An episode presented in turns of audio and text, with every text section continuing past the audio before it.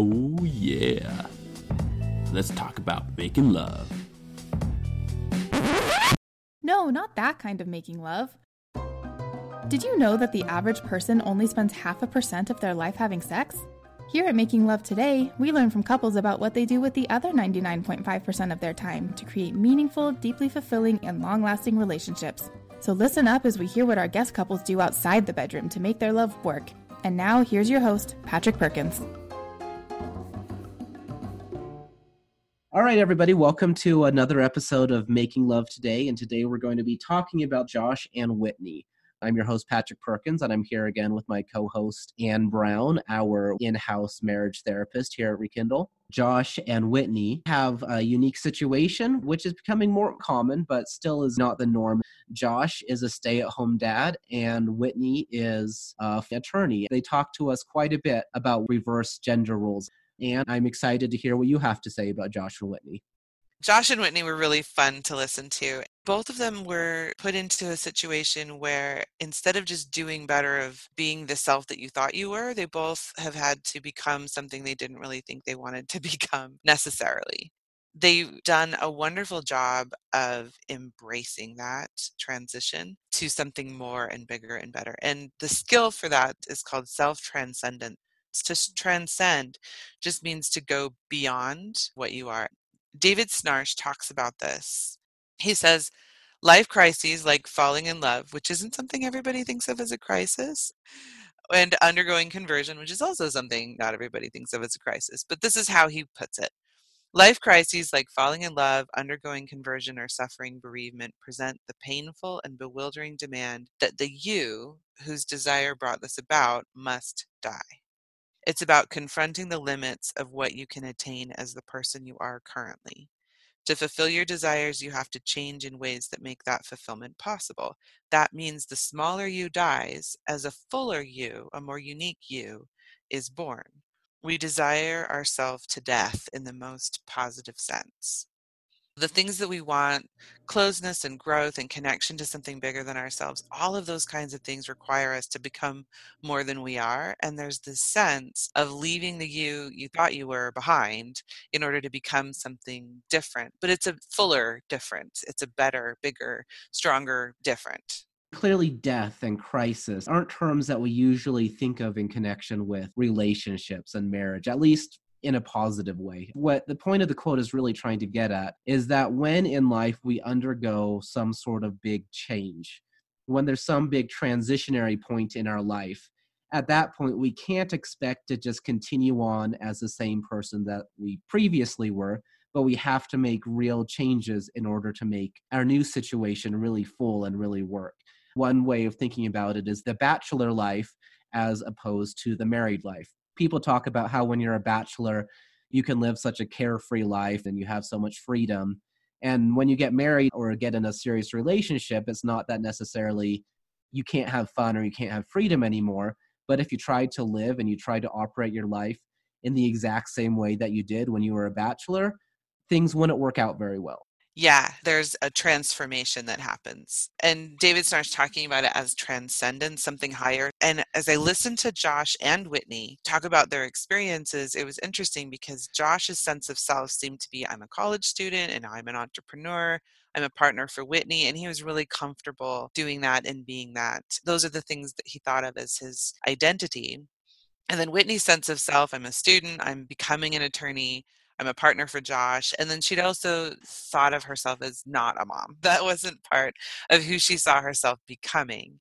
They got some bad advice about birth control, and Whitney becomes pregnant. Now, they have lots of choices at this point, but they both are choosing, okay, well, if this is happening, then we're going to have a baby. But then they could have each been clinging to their old self and still thought of themselves as entrepreneur or a student or an attorney or Whitney could have decided she was going to be the least amount of mom possible or put the kid up for adoption.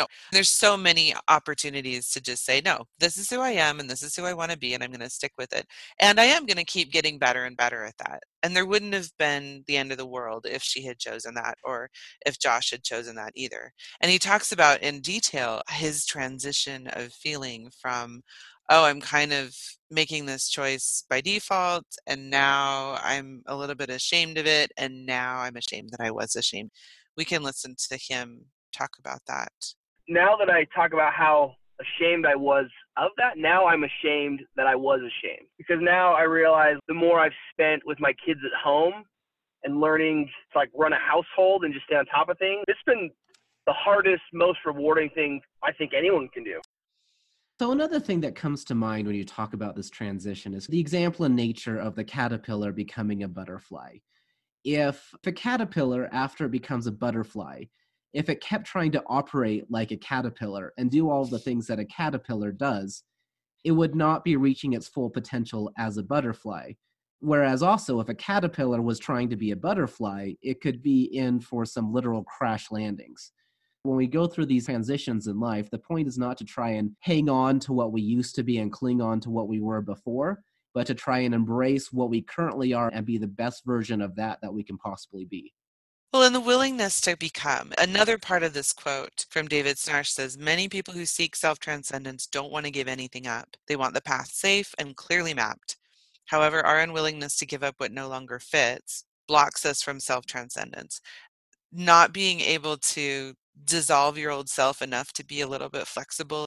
It's the same entity, the caterpillar and the butterfly, but it looks very different and it acts very different. So, not letting go becomes this really big obstacle. But it's like Josh was saying, it's the hardest, most rewarding thing I think anyone can do the transition isn't easy. It's not clearly mapped. He has to figure out, well, what does this look like for me and how do I need to be successful? And he talks about that. I need to work out because my physical self is very engaged in parenting. He's thought about it. I need to have my method of keeping the house clean and I need to learn to do that better. And it's very purposeful. That really helps. But as circumstances change, then you have to adjust and figure it out being really engaged with the process of becoming instead of just saying, okay, well, I've arrived. Because most of the time when we think to ourselves, I've arrived, I am a butterfly, but I'm not a very good butterfly. And if we don't think of ourselves as a person in process, then it's really easy to conclude that we're just not a very good person. And life just ups the ante constantly. There's always something new. So, not to confuse the analogies too much here, yeah, sure, you're not the best version of yourself yet. You might not be a very good butterfly. I think a good analogy for that might be if you're a brand new bird who's being pushed out of the nest for the first time to learn how to fly and beating yourself up about the fact that you're not soaring high above the trees the first time that you flop down on the ground. Absolutely. And we need to just recognize that yes, I am transcending, becoming more than I was or different than I thought I would be. And it's going to take time for me to adjust and get good at this. Whitney has a really good point when she says, the thing about Josh is he's just supremely confident because I think what drives a lot of the gender roles is pride or maybe an, an insecurity to some extent. But Josh was just great. He thought it was great. She's saying that to pay Josh a compliment, but I think she's actually a really good example of somebody who doesn't stick with her pride and her insecurity. And you can see that when she was talking about getting pregnant she said she was in denial and she was basically terrified. And then she says, It wasn't as bad as I thought it was going to be. And my thought was, Good for you doing something that you think is right. They obviously wanted to choose this and being terrified and being in denial about it and then going through it anyway. And I think that courage to keep moving forward in the direction that you want to go but aren't comfortable going is a really great example of how to get this done because if you hold on to your pride of i'm right this is the way it should be it just creates a huge amount of resentment and you work against yourself in a lot of ways and then insecurities do the exact same thing but on the other end of i can't do this there's no way i can succeed or i need you to make me do it or make up for what i lacked she just moved forward and they work together but when you're pregnant you know that you're the one who has to get it done and then she's transitioned as well beautifully to being a breadwinner for a family instead of just a student and an attorney and a partner and watching that process of being the support that allows Josh to do what he does. And she's taking pride in it and she's doing a good job and all of those sorts of things. That wasn't a role that she saw herself in necessarily, but she's embraced it and she's become this butterfly. She's doing it. And so both of them are good examples of embracing a new concept of self and then moving forward bravely hmm. letting go of that old idea of how things should be or you wanted them to be hmm. and making a new self and a new life with that. A lot of this comes down also concept of living in the present. We can all think of examples of somebody who is stuck in the past. You have the stereotype of the prom queen or the captain of the football team in high school who never really gets over that and then is in their middle age and still talking about how cool they were back in high school and it sounds like the real point here is that we need to move past high school, move past college, move past whatever it is that we were currently in. Not to forget it completely, but just to understand that's not where we are in life right now and embrace where we currently are and become the best version of what we are and where we are right now. And not only to accept that fact, but also to embrace it and realize that we're not just moving to something different. In theory, we're actually moving to something better. Yeah, and that's going to take some work. And sometimes it is sort of a wonderful, feels like a good butterfly moment where you're like, oh, wow, I get to be a parent. That's exciting. And I'm going to really be able to do a good job doing this. But for other circumstances, at one point I was teaching a class for step families and there was a mom with kids and a dad with kids and they had married each other and then they were trying to blend their family together. And one of the teenagers was being really rebellious and really angry about a lot of things. And I was the one working with the teenager and I was trying to help him understand that you're going to have in-laws, you just have them early. People who you love, who love people who you have to deal with helping him see himself as a little bit more grown up because he gets to figure this out and all that stuff. But then I was talking to his stepdad, and the dad kept going back to, but he should do this. He should treat me really well. He should respect his elders. He should never sneak out at night. I heard it so many times, and I finally just had to look at him and say, You don't live in the land of should. You live with the family you live with. And as long as you hold on to that idea of what should be happening, you're not going to be able to deal with what is happening. And this is somebody, your stepson, that you're going to have to figure out what to do with what's going on and not worry so much about all of the things that you're perceiving that you think are mistakes or that are problems or that are bad. This is who he is. This is what he's doing. Deal with it. That's kind of the other side of this is that you don't live in the land of should and yeah your partners should do things differently we all should right? And the government should do these things and the school system should do these things and the healthcare system should do these things and all of these things are true and none of it matters if the reality is different than what it is and so sometimes we just have to take a deep breath and become more than we are because our circumstances demand it not just because we want to be more than we are you can't set up camp in the land of should. You really have to deal with what is. The best way to sum that up is we can spend time trying to look at how we want things to be, and we can spend time being depressed by the so called ideals that we all have. Everybody has something that they wish that they were that's a bit different than what they currently are living in. But we can either spend our time and energy being sad and depressed and a bit upset that we're not perfect or that our situations aren't perfect, or instead we could use that energy to embrace where we currently are and become the best version of what our situation is at the moment. It's certainly a difficult thing to do, but it sounds like that Josh and Whitney are certainly doing a great job of that. What else did you see from Josh and Whitney that really stood out to you? Josh said something that really caught my attention it harks back to a bit of what they were dealing with when it comes to these expectations from the outside that they feel these cultural pressures to be something in particular or to do something in particular. And Josh said, We've had some pretty hard conversations where we've had to really discuss these things openly about traditional roles and really hit it head on and not just bury it and avoid obvious conversations that should be happening. We've had to have those conversations early on and continually have them and recognize the elephants in the room, so to speak, instead of just try ignoring it. And I think it's been a very positive thing for our relationship. So when I hear Josh talking in those terms about having hard conversations and hitting things head on and not ignoring the elephant in the room, that feels like communication. But what I see them doing, which is really, really great, isn't just communicating, it's engaging with their own emotions. So, emotional expression and engagement is one of the most important elements that has to do with us as individuals. And you can see it in the example of Whitney talking about household responsibilities. She said she had a lingering sense that it was her job to do all of these things. And it could have been a mm. constant source of stress and frustration. And they could have had mm. that conversation over and over again about who deserves a break or whose job it is to clean and all of those things. But they didn't just engage around the emotions, they looked at where those emotions were coming from. And so Whitney and Josh were able to engage with the expectations that they felt from outside that were bringing up those emotions of frustration or of, oh no, I have to do this. And they do a really good job of not just having emotions, that's important, but also really engaging with their emotions and expressing them. Sue Johnson says it way better than I could. One of the things she says is turn your emotions into clear, specific signals. Messages that are not conflicted or garbled. Explicitly state your needs. To do this, you have to recognize and accept your attachment needs. So she's talking about attachment needs, which are things that are underneath and generating these emotions. Hear and accept the needs of the other. They're really good at that too.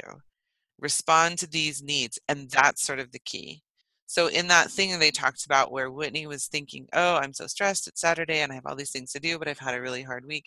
Josh went underneath that expression to what does she really need right now in this moment and what she needed was rest she needed to have less stress and so he was able to see beneath the emotion he could have just seen her being stressed and engaged about that but he went underneath that to okay, what does she really actually need? Respond to these needs with empathy and honesty. That's going to make those conversations go so much better. And she says, explore and take into account the partner's reality and make sense of it rather than dismiss his or her response. So he could have just been like, Whitney, you don't need to be so stressed. Calm down.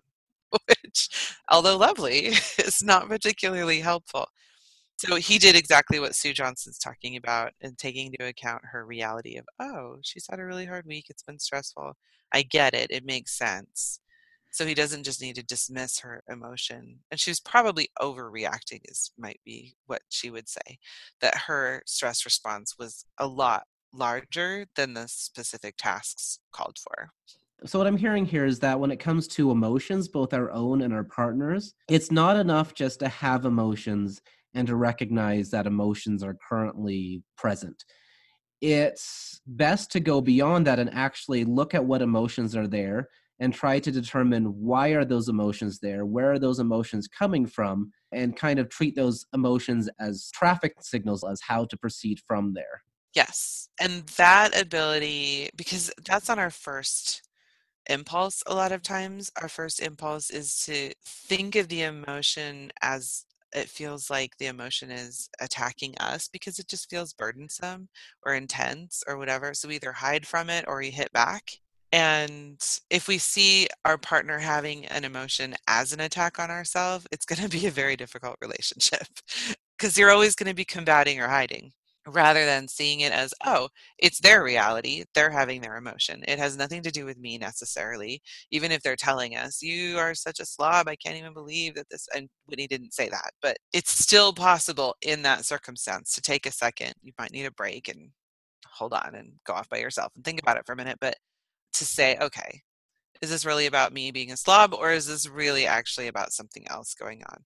If your partner's calling you names all the time that's a completely different issue that needs to be dealt with. But if they're having a moment where they're over responding to something or they're having a big emotion that you don't understand it is worth your while to take a minute and look underneath that. Where is this coming from? What is their reality like right now? And if you don't know then ask. It's a great time to help them by saying, What is going on for you right now? how's this going? Or take a break first if you need to and have everybody calm down and think about that.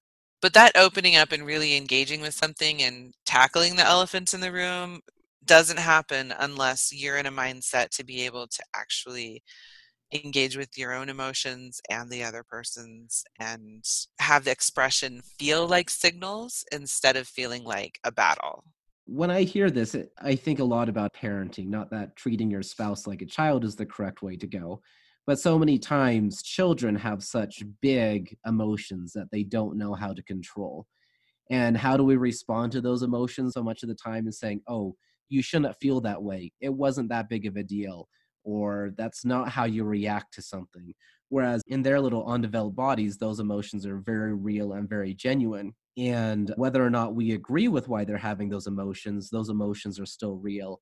And addressing why that emotion exists a lot of the time is more important than just telling them that they need to suppress that emotion. And I think as we get to adults, a lot of us have really just become used to suppressing emotions as if they're just a nuance that get in the way of life or that there's something that aren't helpful in our day-to-day interactions but we need to rise above our emotions but it really sounds like the best way to go isn't to ignore those emotions and to say that those are emotions are wrong but to use those emotions to tune into what our real needs are and why exactly are we feeling those emotions? Why exactly is our partner feeling those emotions? Whether or not we personally agree that that's a good reason to feel that. Yes it doesn't have to make sense to you. It just has to make sense to them. or does um, it even have to make sense to it them? It doesn't usually, but here's the thing. When you engage with it over time, it eventually does make sense. So when we really engage with our emotions, we figure out, oh, have you ever been talking to somebody about something that didn't feel very deep or personal and find yourself crying? Maybe not. I do that. Have you found yourself randomly having an experience and then all of a sudden you're realizing, I'm angry right now? Why am I angry? Those are signals. And a lot of times we start out not really understanding why am I crying right now or why am I angry right now or why do I want to run away? This isn't threatening. Asking those questions is actually a really good idea. Not to beat yourself up. Oh, I can't believe it. I'm crying.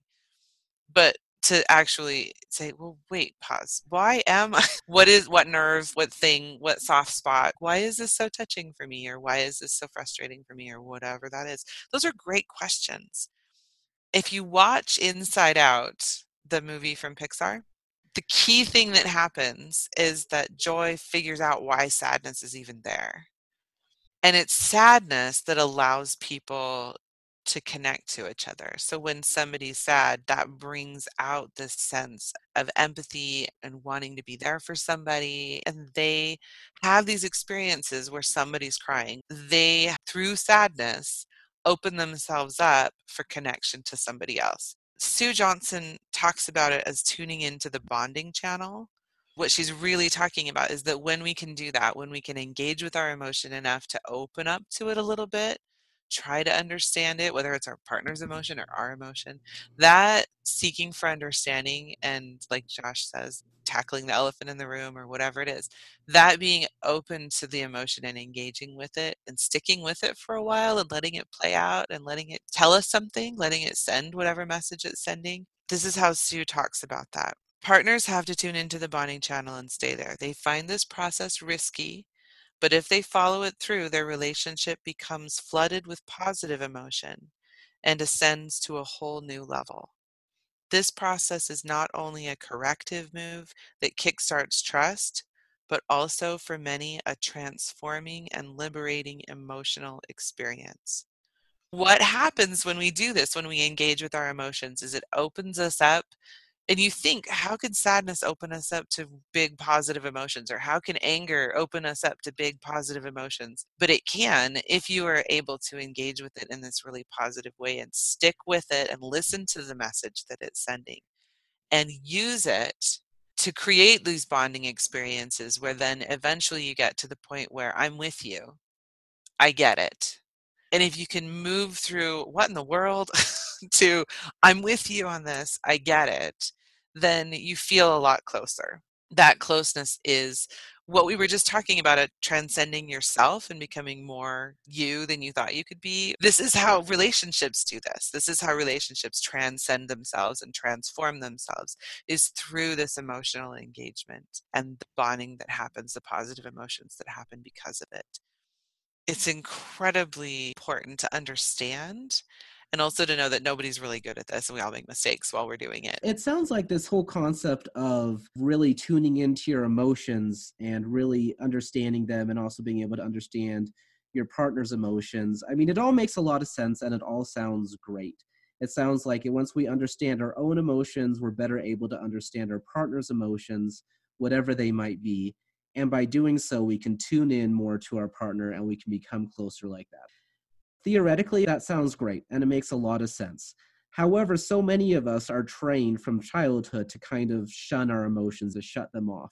Are there any practical things that you can share with us to help us to kind of reprogram our mind to really tune into our emotions and to really be able to demonstrate this skill that you're talking about here? Absolutely. In fact, Josh and Whitney gave us some good examples of specific techniques to use to be able to do this more easily.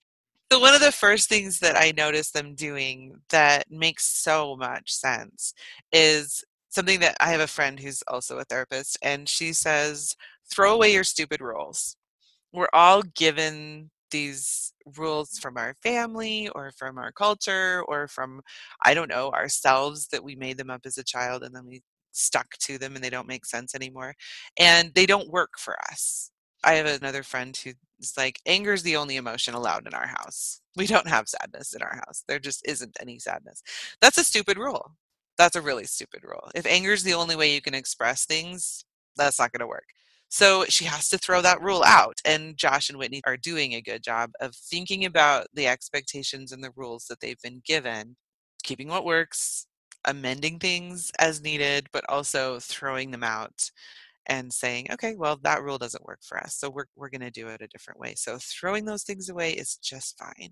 Another thing that Josh and Whitney show really well is this focusing on the strengths of their partner.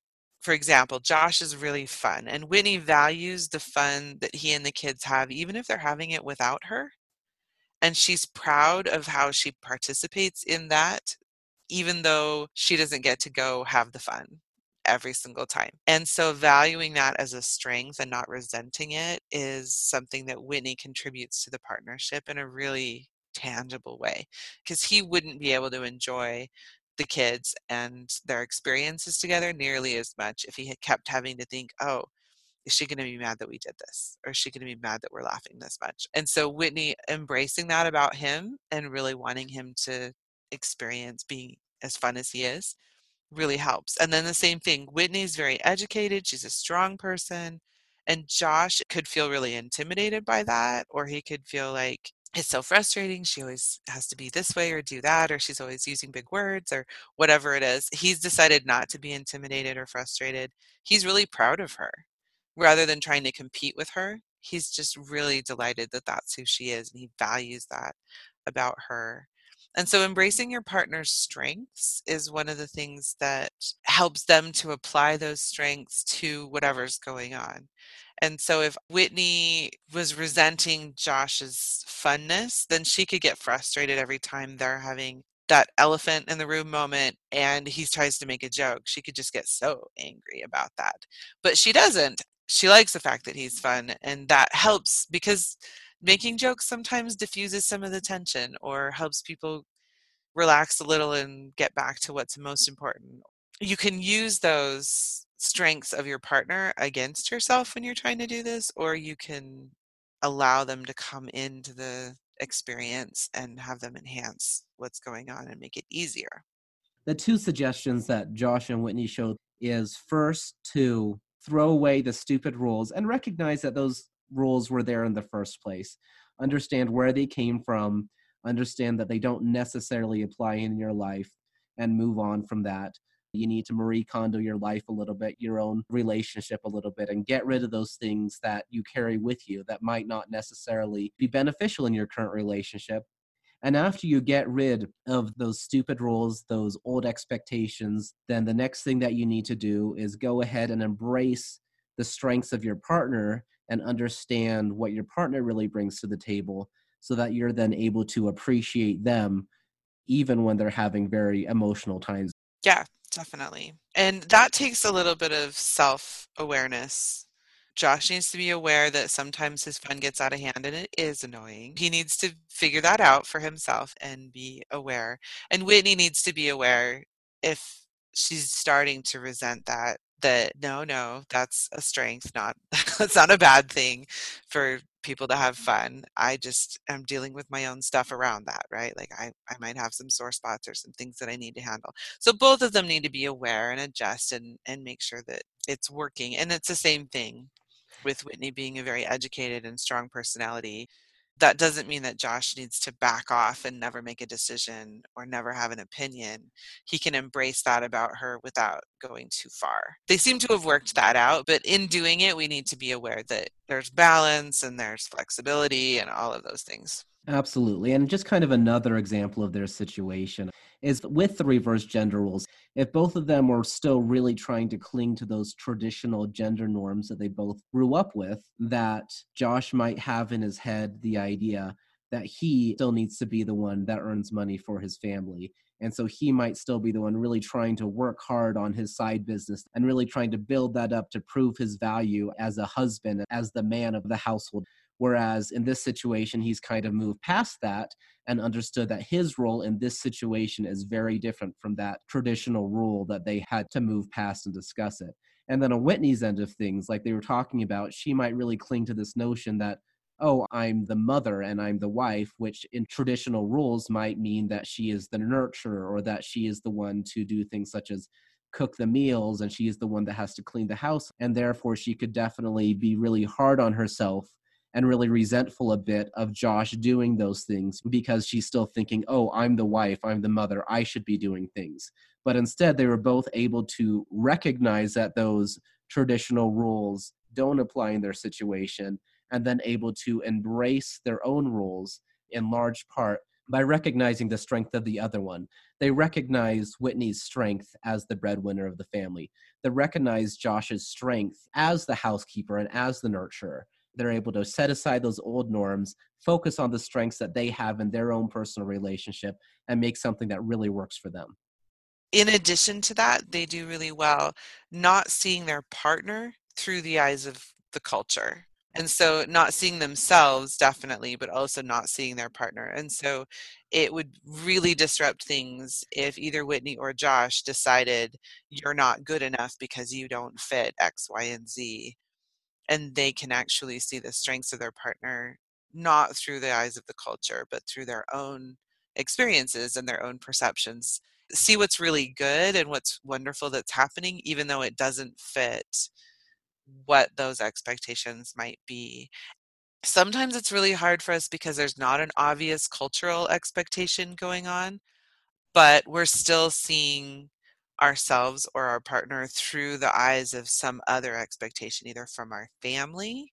There's a lot of things I grew up with this, and a man does this, or a woman does this, but also just a partner who's loving would absolutely. So, one lady tells the story of when she got sick in her family, the partner, the spouse, would always bring you juice and tuck you in and make sure you're okay and check up on you and really be around and engaged with the sickness, right? the, the experience of being sick.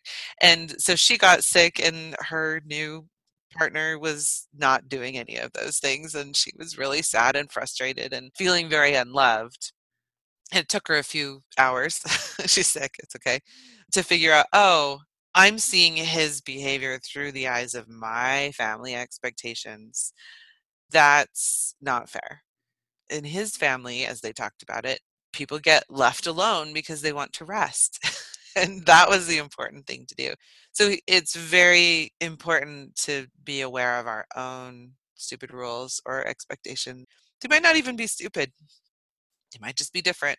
They can come from all kinds of places. So we need to not just look to stereotypes or norms from the culture, it can be from our families.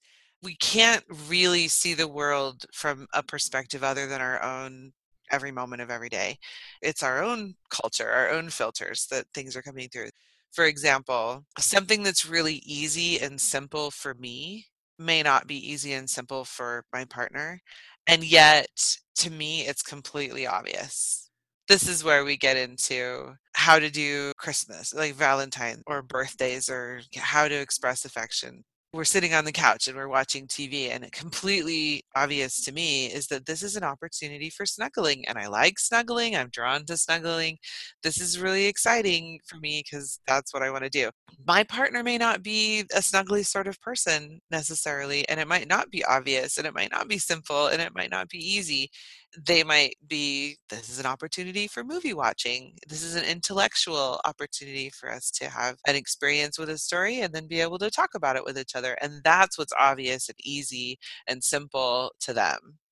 And so you have two different people filtering the experience through their own expectations and not really understanding why the other person isn't doing what they wanted them to do. And hence, it brings up some emotions for both partners, and both partner might be completely confused as to why you're feeling this emotion about not snuggling with them during the movie Right, exactly. And if we're engaging with that emotion enough to ask it questions and really get the message of that emotion, that's a great example because when you go underneath that, if it is me and my partner, and one person's looking for an intellectual connection and one person's looking for more of a physical experience, then I'm sitting there thinking, You don't love me. You don't want to be close to me. And those are hurtful and sad emotions coming up. So I feel hurt. I feel sad. If I can engage with that hurt and that sadness and maybe even talk about it a little bit, maybe we can get to the point where I can ask my hurt and my sadness, all right, what does this mean? Why is it hurtful? Why is it sad? It's hurtful and sad because I do want to connect. It's hurtful and sad because I like you and I want to be close to you if you can get past hurtful and sad to I like you and I want to be close to you, then you've engaged with the emotion enough to make it a powerful, positive bonding thing, just like Sue Johnson says. And if the other person can say, I'm frustrated, I'm angry because I'm trying to do something. I'm trying to watch the movie and have this experience with you where we think together and we talk about stories and issues and ideas and that's exciting for me and you're not paying attention and I'm frustrated because you're refusing to do the bonding thing. you're refusing to do the thing that I want to do to connect with you. They can engage with that frustration and say, okay, well, why am I frustrated? Where's the frustration coming from? And I'm going to stick with it. I'm going to think about it. I'm going to talk about it and figure out, oh, I'm frustrated because I like you. I want to be close to you. And the way to do that is being blocked, and that's frustrating. And so, again, the other person has the exact same purpose. If we can get through the frustration, we get to the positive, powerful emotions that help the bonding happen, that help the relationship transcend itself, right? And so, the presence of hurt or the presence of frustration isn't necessarily a bad thing if we can engage with them long enough and deep enough and figure out the message within them, get underneath and figure out, well, why am I feeling this way? And if we can get to that, I like you, I want to be close to you, then it can be powerfully bonding. If we stick with it up on the surface level and say, well, because you don't care about me or you never want to do things with me and we instead of saying why is my frustration happening? Oh it's something within me to why is my frustration happening? It's because you aren't paying attention and you don't care enough to be able to do this with me. As soon as we start pinning it on our partner and going back and forth that way, then it blows up and it turns into a really negative, not bonding experience where distance is created. Engaging with the emotion and listening to the internal message that it's sending us is the key to not having it blow up and instead digging down and getting to whatever the underlying oh, that needs to come into the conversation. What we really need to do is when there are emotions that arise in our relationship, and don't necessarily have to be negative emotions, when there are strong emotions there, we should take a moment and try to think about what signals are these emotions sending me and where did these emotions come from? And if we can actually use that and determine where the emotion is coming from, rather than just either one, ignoring the emotion, or two, putting the blame on your partner for you having that emotion if it's a negative emotion, then you can really start to engage with those emotions and have really great bonding and relationship growth from it.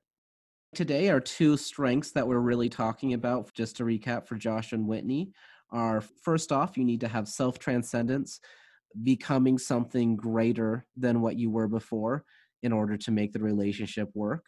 And second off, you need to really tune into your emotions and the emotions of your partner and not just understand that those emotions exist, but to really delve deep into where those emotions come from and what signals they're sending. And once you do that, you're able to actually use those emotions as a connection tool rather than just a way to drive a wedge between the two of you. That brings us then to our relationship challenge for the week. Our relationship challenge for this week is going to be based around the second strength, which we talked about, of emotional engagement. This is certainly a difficult skill for a lot of people to gain, but it is definitely doable, just as Anne was saying. So, our challenge for this week is to keep an emotion journal. What that means is not necessarily writing, Dear Diary, today I was sad, but instead just really try and pay attention to emotions that you feel, both positive and negative emotions. And when you feel those emotions or shortly thereafter, just take a moment to sit down and write down somewhere what emotion you felt and why you think that you felt that. What were the signals that those emotions were telling you? If we all do that for one week, I think that we will greatly improve our ability to be able to engage with those emotions. After you've done that, go ahead to our website at makinglovetoday.com and just leave us a note letting us know how the challenge went for you. Were there any surprises that you learned from it? What were some of the signals that you noticed that your emotions were telling you? So, thanks again, everybody, for being with us today. And until next time, be like Josh and Whitney and go out and make love in your life.